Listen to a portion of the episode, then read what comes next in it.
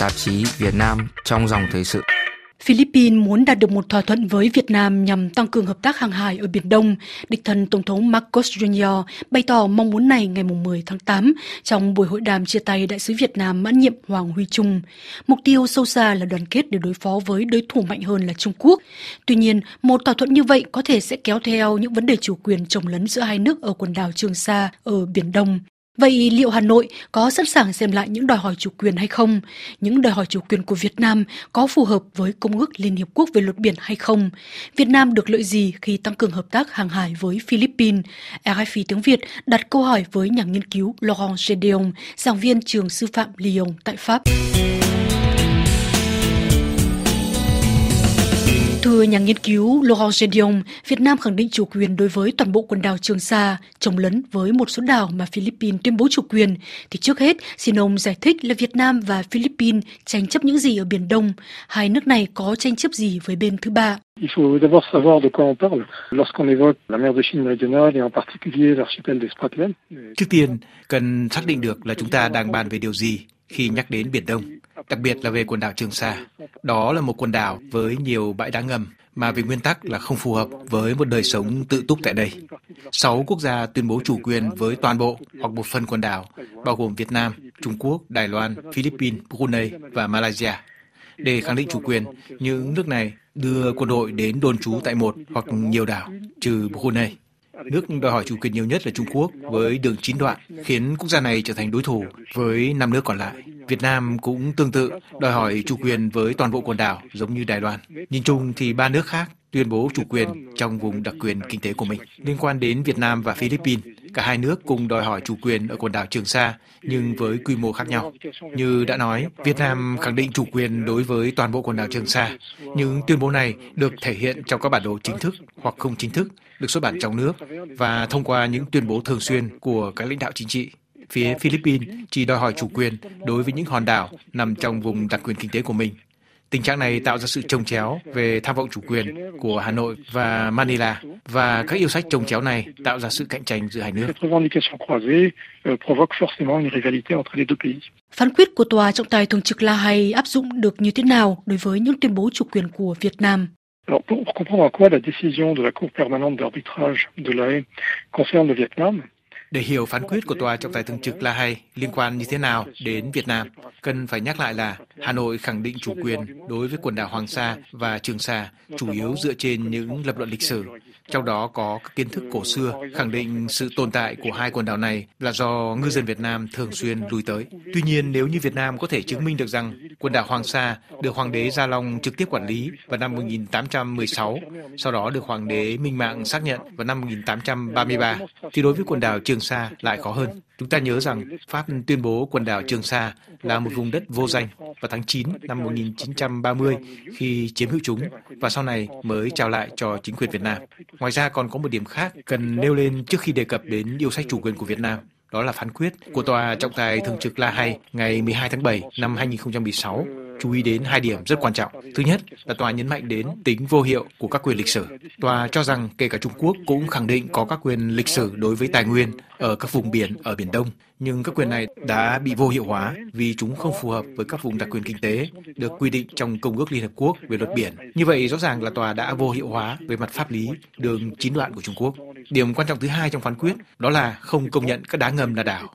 Điều 121 của Công ước Liên Hiệp Quốc về luật biển khẳng định những đá ngầm không thích hợp cho việc con người sinh sống tự túc hoặc không có đời sống kinh tế riêng rẽ thì sẽ không có vùng đặc quyền kinh tế hoặc thềm lục địa. Khi viện dẫn đến điều này, tòa trọng tài đã nêu rõ, xin trích, những cấu trúc nổi khi thủy triều lên cao tạo ra quyền ít nhất đối với lãnh hải 12 hải lý trong khi cấu trúc chìm khi thủy triều lên cao sẽ không tạo ra quyền như vậy. Hết lời dẫn. Nói một cách khác, một đá ngầm với các điều kiện tự nhiên của chúng không thể trở thành một đá và càng không thể được coi là đảo theo luật pháp quốc tế. Điều này áp dụng đối với cả trường hợp Trung Quốc đã bồi đắp để một số thực thể ngầm nổi lên mặt nước. Chỉ tình trạng tự nhiên ban đầu mới có giá trị về luật.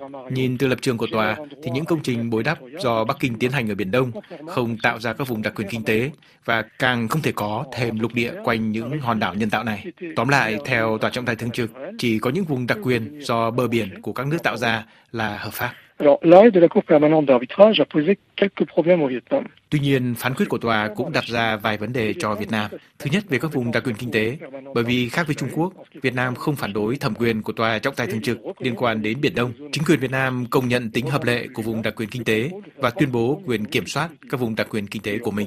Chúng ta nhớ rằng Hà Nội đã kịch liệt phản đối bất kỳ hành động thăm dò nào của tàu Trung Quốc diễn ra trong vùng đặc quyền kinh tế của Việt Nam, như trường hợp của tàu Hải Dương 8 vào tháng 7 năm 2019. Hệ quả là Việt Nam khó có thể phản đối việc Manila kiểm soát vùng đặc quyền kinh tế của Philippines, cho dù bao gồm một số đảo thuộc quần đảo Trường Sa mà Việt Nam tuyên bố chủ quyền. Khó khăn thứ hai liên quan đến các đảo. Giả sử có một điều lệ cho phép Việt Nam giữ chủ quyền đối với các đảo ở quần đảo Trường Sa, thì phán quyết của tòa cũng quy định rằng việc đó sẽ không bao giờ tạo ra vùng đặc quyền kinh tế. Điều này sẽ hạn chế khả năng tận dụng lợi thế của Việt Nam. Khó khăn thứ ba liên quan đến tuyên bố chủ quyền đối với toàn bộ quần đảo Trường Sa. Vì lập luận của Việt Nam tương tự với Trung Quốc, có nghĩa là những bằng chứng lịch sử, nên giả sử Hà Nội viện đến tòa trọng tài thường trực, thì tòa cũng sẽ không ra phán quyết có lợi cho họ. Điều này khiến Việt Nam rơi vào tình trạng bế tắc về pháp lý. Cho nên nếu muốn duy trì yếu sách và được luật pháp quốc tế công nhận, thì Việt Nam sẽ không có lựa chọn nào khác ngoài việc xem xét lại lập luận của mình để đưa ra những yếu tố mới được chấp nhận về mặt pháp lý.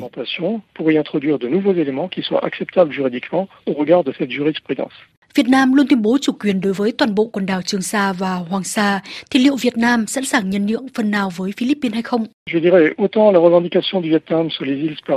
Về yêu sách chủ quyền đối với quần đảo Hoàng Sa, có lẽ Việt Nam phải đàm phán trực tiếp với Trung Quốc trong bối cảnh cán cân bất lợi cho Việt Nam. Song việc đòi hỏi chủ quyền của Hà Nội đối với quần đảo Trường Sa còn phức tạp hơn nhiều do nhiều yếu tố như khó lập được mối liên hệ lịch sử rõ ràng của Việt Nam với quần đảo Trường Sa và có nhiều nhân tố liên quan khác và khoảng cách địa lý không đều giữa các quốc gia với quần đảo không hẳn có lợi cho những nước nằm ở vị trí xa nhất như trường hợp Việt Nam. Nếu bám vào khuôn khổ pháp lý mà chúng ta đã đề cập thì Việt Nam khó có thể bỏ qua đàm phán với Philippines.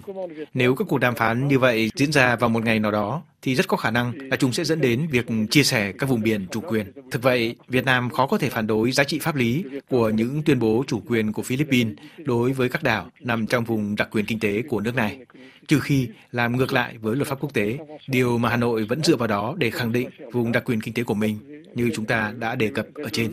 Ngoài ra còn phải bổ sung thêm một điểm quan trọng về địa chính trị. Chúng ta thấy là từ vài năm nay, căng thẳng gia tăng thường xuyên ở khu vực Đài Loan. Hoa Kỳ gia tăng ủng hộ hòn đảo, đồng thời củng cố các thỏa thuận quân sự với Manila, cho phép Mỹ tiếp cận 9 căn cứ của Philippines. Trước tình hình đó, Trung Quốc liên tục nỗ lực cải thiện năng lực quân sự và thường xuyên đe dọa can thiệp vũ trang vào Đài Loan. Đến một lúc nào đó, tình hình ngày càng căng thẳng này có thể dẫn đến xung đột. Trong trường hợp xảy ra xung đột Đài Loan, nếu như không có gì cho thấy Biển Đông sẽ bị ảnh hưởng trực tiếp, thì Philippines gần như chắc chắn sẽ có liên quan trực tiếp. Giả sử cuộc xung đột này có khiến Trung Quốc yếu đi, thì Philippines có thể được lợi thế từ việc sát cánh với Hoa Kỳ, có nghĩa là Washington sẽ ủng hộ về ngoại giao đối với các yêu cầu chủ quyền của Manila. Điều này có thể sẽ xảy ra ngay cả khi lập trường chính thức của Hoa Kỳ là không đứng về bên nào trong tranh chấp chủ quyền quần đảo.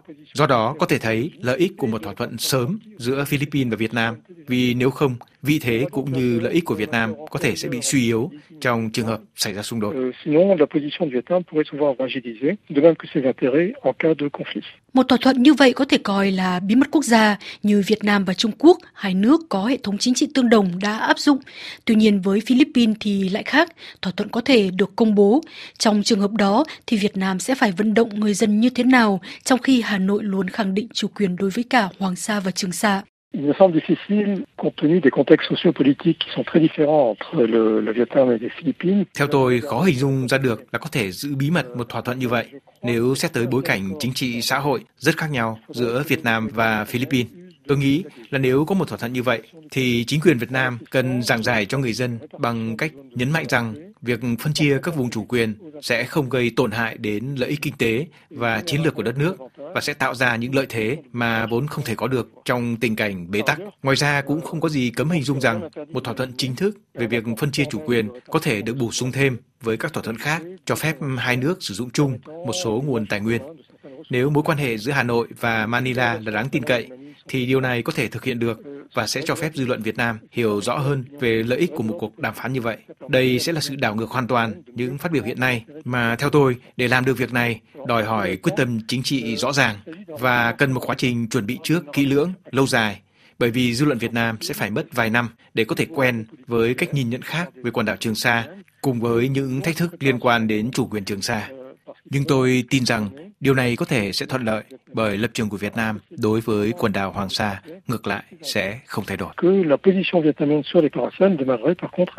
Các cuộc tập trận gần đây giữa Philippines và các nước Mỹ, Nhật, Úc ở Biển Đông nhằm thể hiện cứng rắn trước những hành động quấy rối và yêu sách của Trung Quốc. Tuy nhiên, việc này cũng có tác động phần nào đến Việt Nam, một bên có tranh chấp chủ quyền ở trong vùng.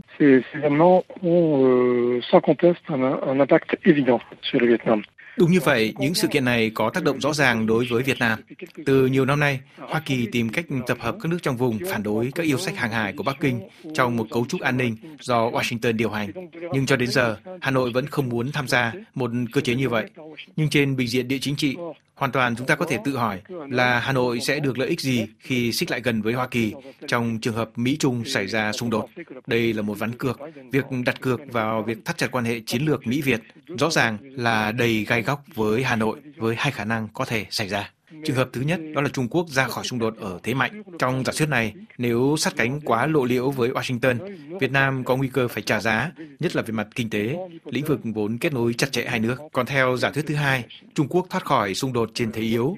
Trong trường hợp này, Việt Nam có thể được lợi từ cuộc xung đột, kể cả đối với quần đảo Hoàng Sa. Còn đối với quần đảo Trường Sa, Hà Nội vẫn không thể không đàm phán với Manila. Nhưng cuộc đàm phán này có thể sẽ cân bằng hơn và Hoa Kỳ có thể sẽ đóng vai trò trọng tài hơn là ủng hộ Manila. Do đó, theo tôi, Hà Nội sẽ phải tính toán tỷ lệ thiệt hơn khi sát cánh với Washington. Tóm lại, dù là với bất kỳ kịch bản nào, chính sách thận trọng và giữ khoảng cách hợp lý của Hà Nội trong bối cảnh hiện tại có lẽ sẽ phản tác dụng trong trường hợp nổ ra xung đột và có điều chỉnh lớn về cân bằng địa chính trị trong khu vực. Điều gần như chắc chắn là hiện nay, căn cứ vào lập trường bất di bất dịch của Bắc Kinh về Biển Đông và nhìn vào chiến lược kiềm chế Trung Quốc của Mỹ, Việt Nam có lẽ không có cơ hội nào giành lại chủ quyền đối với quần đảo Hoàng Sa thông qua việc đàm phán với nước láng giềng phương Bắc và trong mọi trường hợp Việt Nam sẽ rơi vào thế yếu trước Philippines về Trường Sa nếu như không có đàm phán trước với Manila hoặc xích gần lại với Washington. Do đó, chừng nào những vấn đề này được Hà Nội coi là một thách thức quan trọng, thì tôi cho rằng việc điều chỉnh các trục ngoại giao của Việt Nam có lẽ sẽ là việc cần thiết để nâng cao vị thế và những tuyên bố chủ quyền của Việt Nam trong trung hạn. RFI tiếng Việt xin chân thành cảm ơn nhà nghiên cứu Laurent Gédion, giảng viên trường sư phạm Lyon tại Pháp.